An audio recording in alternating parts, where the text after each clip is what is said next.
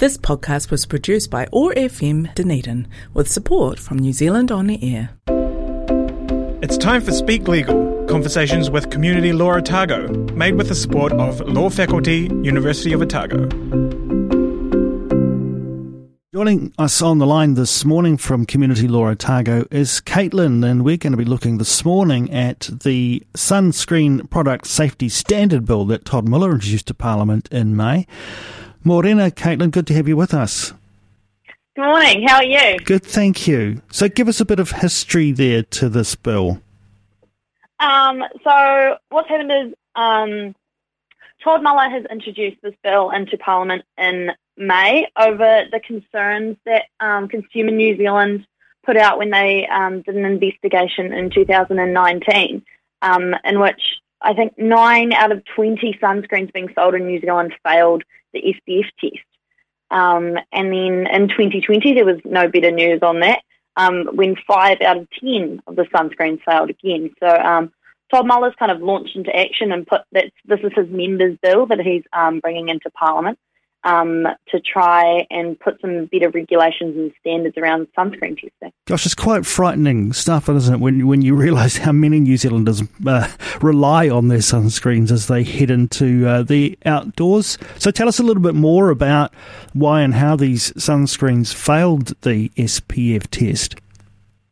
Um, so basically, the sunscreens put their um, their sunscreen on the shelves of the supermarket, and on their label they advertise the SPF level. Um, and as we'll kind of know as a rule of thumb, or at least we should, um, that we should be using sunscreen with at least SPF 30 on it for good protection from the sun. Um, but the sunscreens that were tested by Consumer New Zealand, some did not meet the promise of the label. Um, some said that they were broad spectrum or that they're um, SPF 50 or a similarly high number. But actually, when tested, they did not deliver on this claim and um, in fact, some only returned SPF of um, between like 20 and 30 instead of the 50 plus that they advertised. So um, that's a huge fail on an SPF, um, you know, label, but especially um, for people thinking that, you know, you're buying this SPF 50 and you're getting, I don't know, 20 or 30, you know, and it's, it's quite confusing. Mm. so yeah. how, how have they got away with it? How have the sunscreen brands got away with having SPF levels lower than what they state on the label? Um, so the issue is that in New Zealand, sunscreen is currently classified as a cosmetic product, um, and because it's a cosmetic, um, manufacturers aren't required to regularly test these products, and the sunscreen standard is voluntary. Um, that's kind of opposed to being like a health product.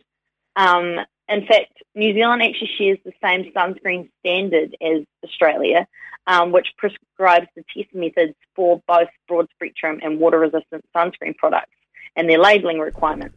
But um, in Australia, for example, that standard is mandatory. So a product cannot go on the shelf um, of a supermarket, for example, or a pharmacy without meeting that standard. But in New Zealand, compliance with the sunscreen standard is voluntary. So companies don't have to meet the standard to sell their products in New Zealand. Alrighty. So what does Todd Muller's bill do? Um, so the bill is quite simple. Um, it pretty much just enforces what Australia is doing. Um, it requires the Minister of Commerce and Consumer Affairs to recommend the setting of mandatory regulation. Um, that's under Section 29 of the Fair Trading Act.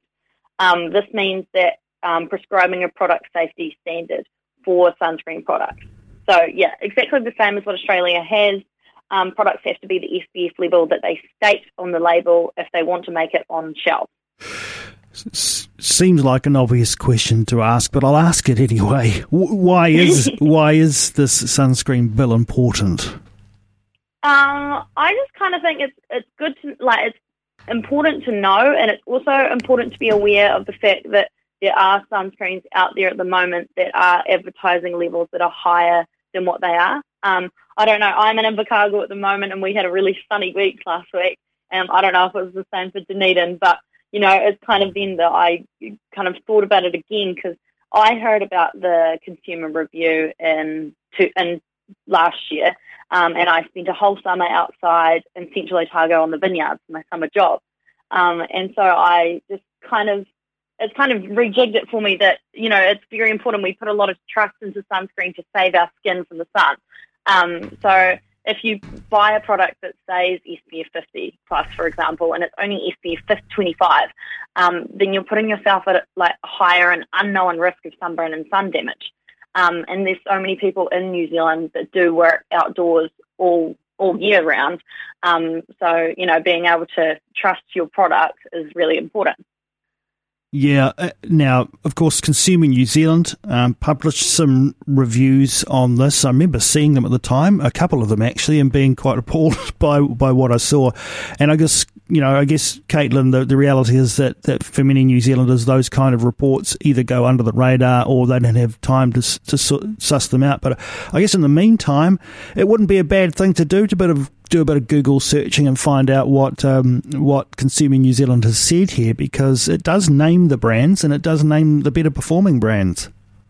Yeah, that's um, that's what I kind of did last summer. I looked up the brands that Consumer New Zealand had named and you know checked that what I had bought, or you know, because everyone has sunscreen that just sits on in their cupboard, you know, in their bathroom, and then they pull it out on on a very hot day or when you're heading down to the beach or whatever, and you don't really think about it. You don't really think that it won't be exactly what it says it is. So, um, yeah, I guess a bit of consumer awareness to check out the Consumer New Zealand website um, until this bill's passed, because um, otherwise we're not really as protected as we think we are.